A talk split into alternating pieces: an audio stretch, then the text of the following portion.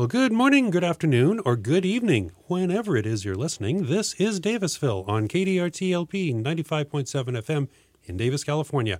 You can find us online anytime at kdrt.org slash Davisville. I'm Bill Buchanan. Thank you for tuning in today. And well, get yourself settled. Turn off your phone app. We're raising the curtain on our annual year end movie show with Davis film critic Derek Bang. He writes for the Davis Enterprise and for his blog, Derek Bang on Film. And he's been reviewing films long enough, in fact, to remember when movie theaters actually had curtains in front of the screen, which they'd pull back when the show was starting. Anyway, Derek, thanks for joining us today. Well, thank you, Bill. I appreciate being here again. I look forward to these every year. Yeah, we've done, uh, coming up on a dozen, I think. But hey, you remember those curtains, right? Uh, they oh, used of course. To, yeah. I, I, I, don't know when I last saw one, though. The, uh, the ones that really impressed me, you know, most of them went up and down, uh-huh. but some of them went side to side. And I thought those were cool. Yeah, added pretty, it added some drama. And sometimes the movie would start before the curtains were raised, and you'd be trying to watch the picture on top of the curtain. Huh? That was a because, coordination problem there back be, in the projection room. because the projectionist had stepped out for a smoke or a cup of coffee and didn't realize that he'd forgotten to raise the curtains. And it would take five, ten, fifteen minutes. Well, it just goes to show, folks, every job has its requirements. You can't just step away from it. Oh, and uh, I, by the way, if listeners are thinking, didn't we just hear from Derek? The answer is you did. And if you missed that show, though, a few weeks ago, this is when he poked fun at tropes of bad movies. Uh, I do want to recommend that show to you. It was fun. If you've sat through enough bad movies, and I think Derek has, uh, you might consider it therapeutic. You can find it at kdrt.org slash Davisville. And then also, one other programming note. This last week of November, we're doing our annual fall fund drive here at KDRT. So if you enjoyed today's show or other Davisvilles, it's been known to happen, or if you've enjoyed other programs at KDRT, please consider donating so that we can continue to send local programs like this over the airwaves and internet to you. Go to kdrt.org slash donate, and thank you. So, now let's jump into another fun conversation about movies, especially new releases we can look forward to seeing or avoiding as this holiday season uh, comes up. So, uh, Derek, let's start with talking about the strikes. Uh, the, the, one by actors and writers that dominated movies this year. They've ended. I'd love to get your take on what impact they've had on movies. Oh, devastating. It's the one two punch. We had COVID, mm-hmm. which shut everything down pretty much for 18 months. And just as things were getting back on their feet to some degree, we hit 2023 and the writers go on strike. Uh, Regal Cinemas emerged from bankruptcy in late July, three months into the writers' strike, two weeks into the actors' strike. The very definition of bad timing. Yeah. And of course, it hurt them. Uh, Regal closed one of the two houses here in Davis.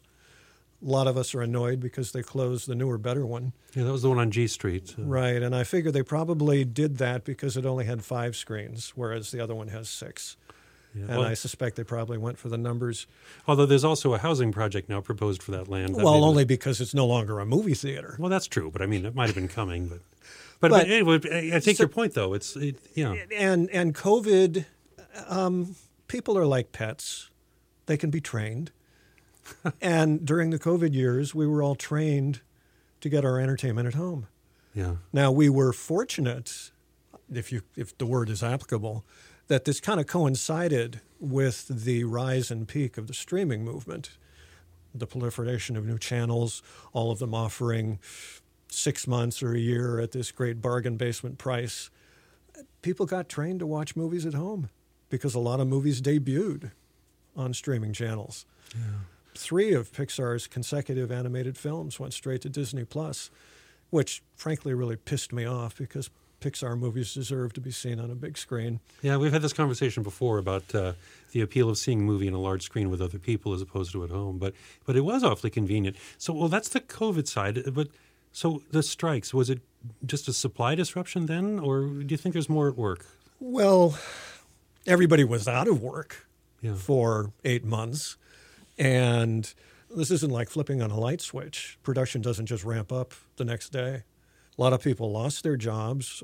A lot of films and TV shows got canceled rather than deal with having them come back. I'm noticing that a lot of last year's first season shows which looked like they were going to get another season, suddenly aren't.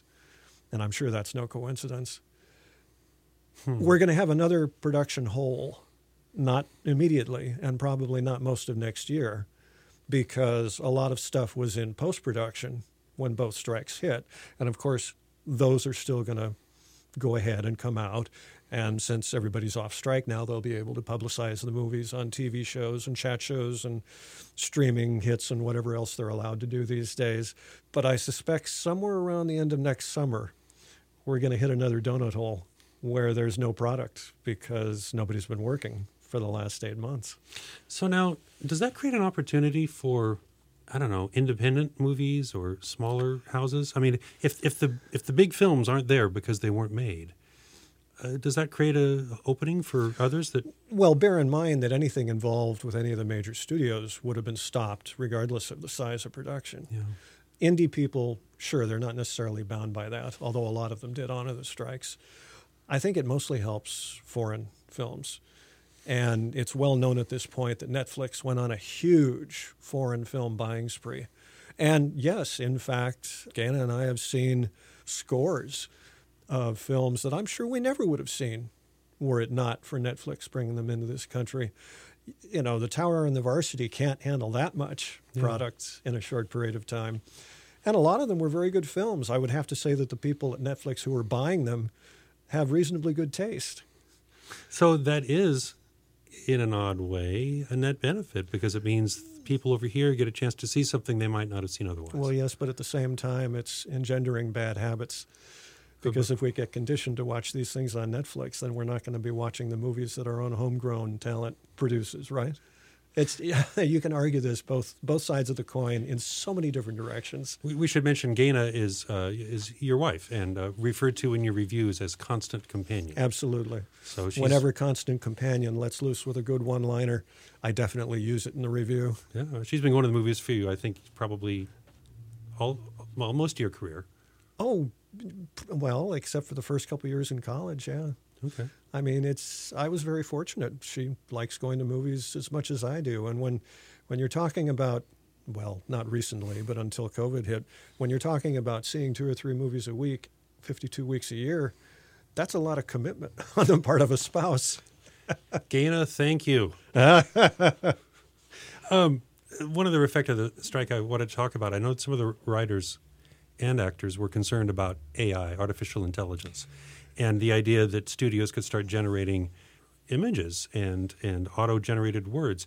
It doesn't mean the quality is good, but of course the technology could improve and could get better, or it could be good enough for you know commercial release anyway.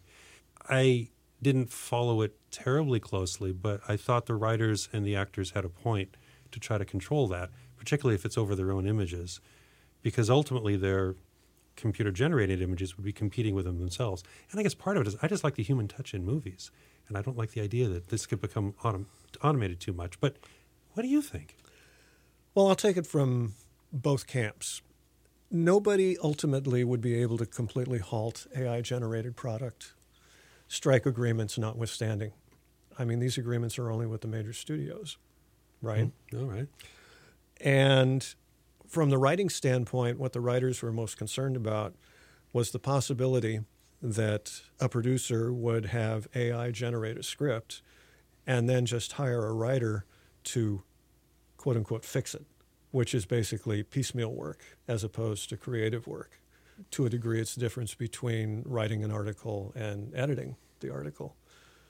The first person creates it, the second person perhaps makes it better, hopefully doesn't make it worse. Yeah, I mean, depending on the relationship, the editing rule can be quite significant. But yeah, you could also just be brought in to say, hey, you know, cross the T's and dot the I's. And And it's happening. I read Hmm. a, a record album review in a reasonably mainstream internet music publication, if that's what you call them these days, not too long ago, that was clearly generated by AI hmm, clearly, how The- could you how could you tell? because it was not written very well. And, and the way it was not written well was obvious in terms of grammar and syntactical use and repetition and a lot of things that you look for. And I was thinking, what surprised me was not so much that it existed, but that it had been published by this particular entity. Yeah. And you know, another two years down the road, I probably won't be able to tell the difference. See, so but that's what the writers and the actors are not wanting, right? They Absolutely. Want, I mean, it's it's their livelihood, which I get, bet. but but it's also the human presence in the movies as opposed to a facsimile. For the actors, the sticking point was, I think, more interesting in some ways. You know, we've gotten accustomed to uh, computer generation youthening actors in some recent Oh, films. Harrison Ford. Harrison Ford is a notable example, or or they get bulked up to the, you know to their better fitter selves 20 years earlier, and I don't have a problem with that because obviously the actor's on board. Mm-hmm. That's a form Yeah. of costuming, I suppose you could say. Yeah, that's a very good way of Or looking makeup, at it. you know. Makeup. The studios wanted to do it without telling anybody. Hmm. Now that's a much more pernicious line. Creating an entirely composite individual, or worse yet, working with somebody who's deceased and whose estate either doesn't exist or doesn't care. And it's definitely getting better. I mean, you remember, let's see, the Polar Express came out in, I think, 2004 Oh yeah, the Christmas that, movie. Yeah. that was the first big budget uh, motion control animated film where we had three different Tom Hanks playing, you know, various parts in this story.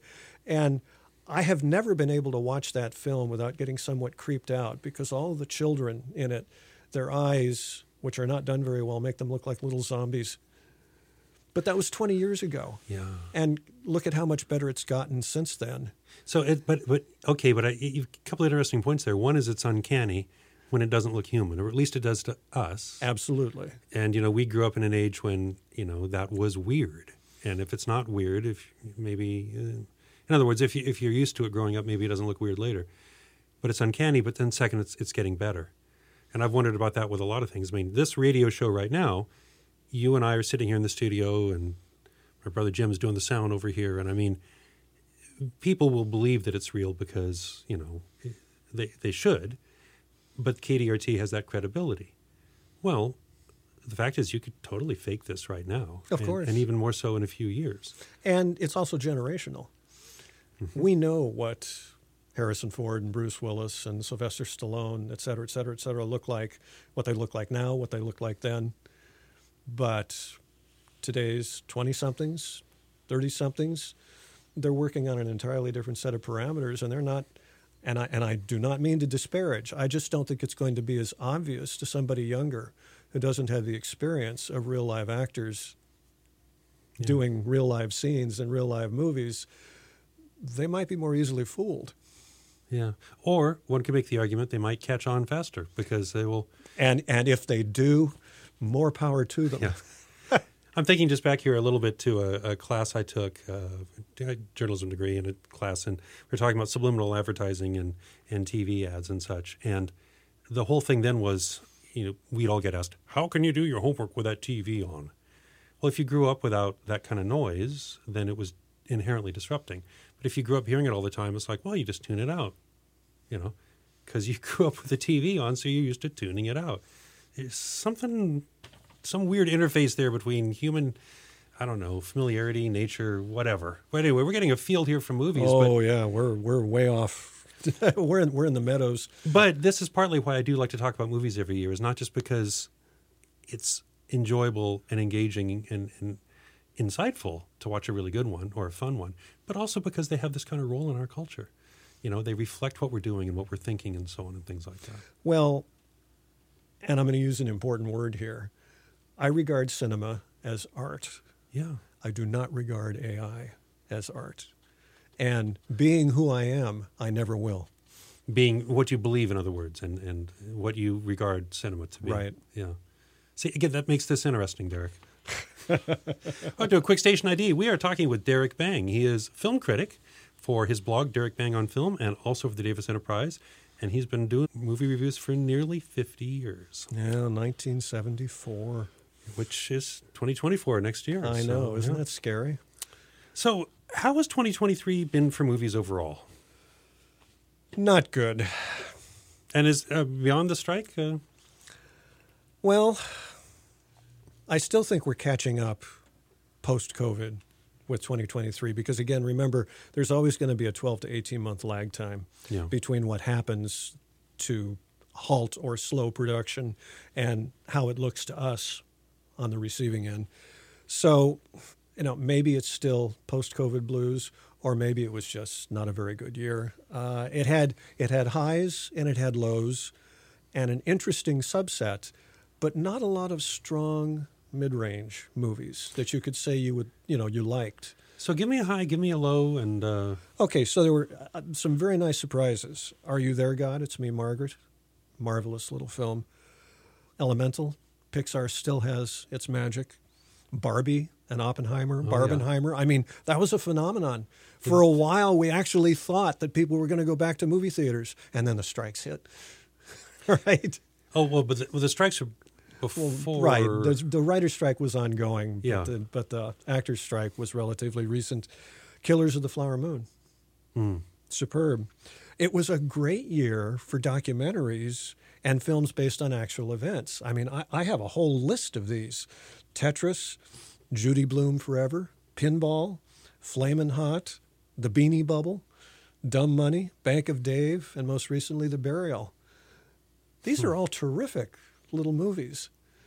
I can just picture now people going to uh, uh, the internet and typing in some of those titles. It's like the Beanie Bubble. Which one was that? Now, on the bad side, oh, heaven help me, Disney cannot stop strip mining its past with grim results. You're The live action Little Mermaid trashed the memory of the original. I mean, there was a small subset of people who got all hot and bothered because, God forbid, the Little Mermaid was a young woman of color. Yeah. Like, who cares? This is a fairy tale. Yeah, well, that's not your objection to the movie. No, absolutely not. My objection to the movie is that there were they changed the songs, which I think is sacrilege, quite frankly, and stretched out the storyline and just kind of ruined it. Haunted Mansion was just as bad as the 2003 Eddie Murphy train wreck. Wish, the new one. I read a great description of Wish just a couple of days ago it looks like a movie that was designed by the participants in a corporate retreat. That's pretty damning. It's it's nothing but paying homage to the Disney trademark at the total expense of good characters, a coherent storyline, and again, songs that are halfway memorable. I mean, you have to work hard in a 92 minute movie to make people tired of the songs. This was a constant companion moment. About the third or fourth time that the orchestral score started to swell in the background, Constant Companion looks at me and says, Oh God, they're going to sing again. And actually, is this the review you wrote where you ended it by saying the accomplishment was that it was only 90 minutes, but it was still boring? Yeah. Yeah. Right. Yeah. It, that's uh, audience note there. This is uh, one of Derek's current reviews. Um, and in fact, you also pointed out in there one of the tropes we talked about five weeks ago the, uh, the villain can't catch up with the fleeing. Uh, Oh, man. yeah, yes. Yeah. The, the guy is like nearly omniscient and he can't capture someone who's. No. Run, running away on foot. Yeah. running away on foot. And and actually, I was reminded of a trope that I should have included in that article: the the fantasies where the good guys and the bad guys are only as weak or as strong as they need to be in a given scene. So you have an omniscient bad guy who suddenly gets defeated by some Deus ex machina from thin air, but then rises again, et cetera, et cetera, et cetera. You get the point. Yeah, yeah, yeah, right. yeah. You know, that's that's just bad writing. yeah. You know, uh, this reason I'm not done. Oh, okay. Go ahead. Well, we bring in bring you in here. To I'm hear t- from I you. like talking about the bad stuff. The Marvel Cinematic Universe Oh, yeah. finally crashed to Earth Yeah. with three consecutive disappointments. Ant Man number three, ugh. Guardians of the Galaxy number three, almost three hours, ugh, ugh, ugh. and the Marvels, which, you know, although I didn't like the Marvels, I wouldn't call it a bad movie. It's just not a very good movie. So they're kind of 0 for 3. And then across the pond, DC's superheroes were even worse. The Flash Yeah. failed to trot. Black Adam came and went in the blink of an eye, despite, despite the presence of Dwayne Johnson. Shazam, Fury of the Gods, oh my God, oh my gods, I should say. That's probably one of the year's worst movies. So, so they're triple O for three. I think we got to acknowledge we- we have to declare a superhero moratorium for at least two years, please. Uh, take it away from the studios and say, you know, you've lost your way. Just put it aside for a while. And just just to pick on somebody who continues to disappoint me, Knock at the Cabin demonstrated that M. Night Shyamalan still has not figured out how to make another good movie. Yeah, he's made several movies, right? And I think your point has been that uh, they're going downhill. They've been going downhill since six movies ago. I can't understand why people keep throwing money at him. Okay, so the, so highs and lows. yeah, exactly. Okay, I was going to say so that so it's a good year. To, so it really depends what you saw this year, right? If you saw the the good ones you mentioned at the start, then that's a good year. But then there was lots of you know baggage. The year's about to end. What's coming up in the next? Um, oh, I don't know. The holiday season, as we say, we're talking right at the end of November. Here's what I'm looking forward to Maestro, which is actually out now, Oh, that's the Leonard Bernstein. the uh, Leonard Bernstein story. and and a lot about his wife, I understand too. Yes. It's told much from her. you know. Yes. American Fiction, which actually doesn't come out until two days before Christmas, but we saw a very early preview of that, is just fabulous. So what's that about? I haven't heard of that one. I hesitate to say too much. Okay. Um, it concerns a black novelist who regards himself as an extremely serious author, who is dismayed because his books don't sell, whereas what he considers pandering trash, both in books and movies, that only picture black characters as pimps hmm. or all the stereotypes. you know probably. all the stereotypes all the stereotypes make buckets of money so as a joke he writes a novel in this style hands it to his editor and says send this out because i want i want the publishers to understand why i am so mad about this well you know what happens right Of course. Uh, I mean, I haven't seen the movie, but I it, one of them snaps it up and, and now it becomes a hit probably. now he's got to live the lie oh, okay. the statements that this movie makes the dialogue the one liners sheer genius so it sounds like a comedy, but also about a very serious subject. Oh, it? very much. And Okay. of course, it, it digs deep on the white opinion of the black experience. yeah. All right, I'm interested in this one. Chicken Run, Dawn of the Nugget. Oh, another, this is another the, um, Aardman Art- claymation. okay. Oh, love that stuff. Wonka. Now, ordinarily, I'd say, haven't we been to the well often enough? But Timothy Chalamet playing that role. Is, is Willy Wonka updated, right? The, the Chocolate that's, Factory. That's interesting. Another animated film, Migration, uh, about a family of ducks on an adventure. Looks cute. The Color Purple redone as a musical. I don't know if it's going to be good, bad, or indifferent, but I'm sure curious. Yeah, that's one of those high stakes one, isn't it? I mean, if it's done well, then it's like, cool, well done. Yeah, And if it's done badly, it's like, well, what are you thinking? This is the color purple. right. I mean, Steven Spielberg updated West Side Story. Well, he didn't really update it, but you know, he did it again. And although I admired that film very much, it tanked. Yeah. Yeah, at Uh, a certain point, you think, you know, the original is. you know, obviously the public wasn't interested. And then finally, Ferrari. I have always loved director Michael Mann's movies, even even when the stories are kind of flimsy.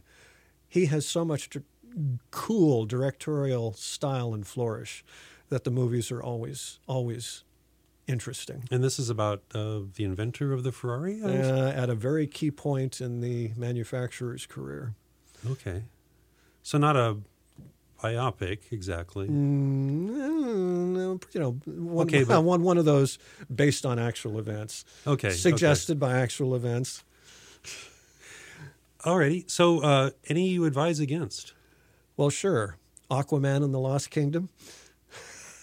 I got to admit, I'm not up on DC. Is this one of those? I, I think I think it. Yeah, I think it's going to be 0 for four Okay. for DC. But you know, you know, who knows? Candy Cane Lane. Okay, this is the one you have to avoid.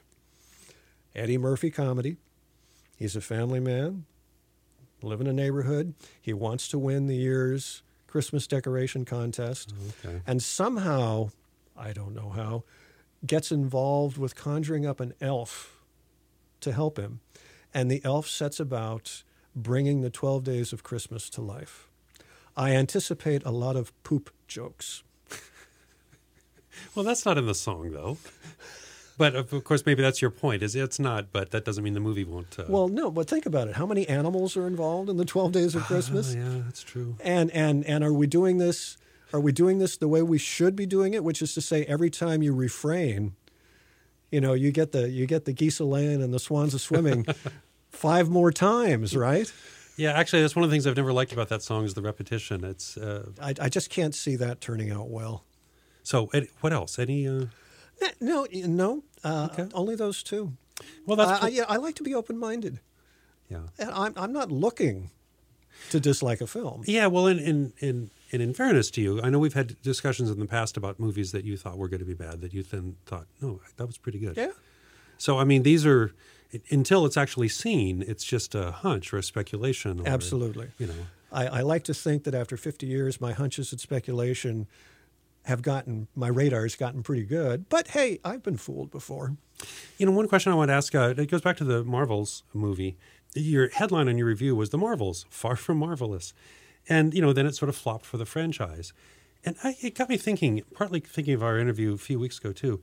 You know, when a bad movie bombs financially, or mediocre movie in this case, or when a good movie succeeds at the box office, do you enjoy that? You know, do you do you ever sometimes think, "Ha, I nailed it"? Never.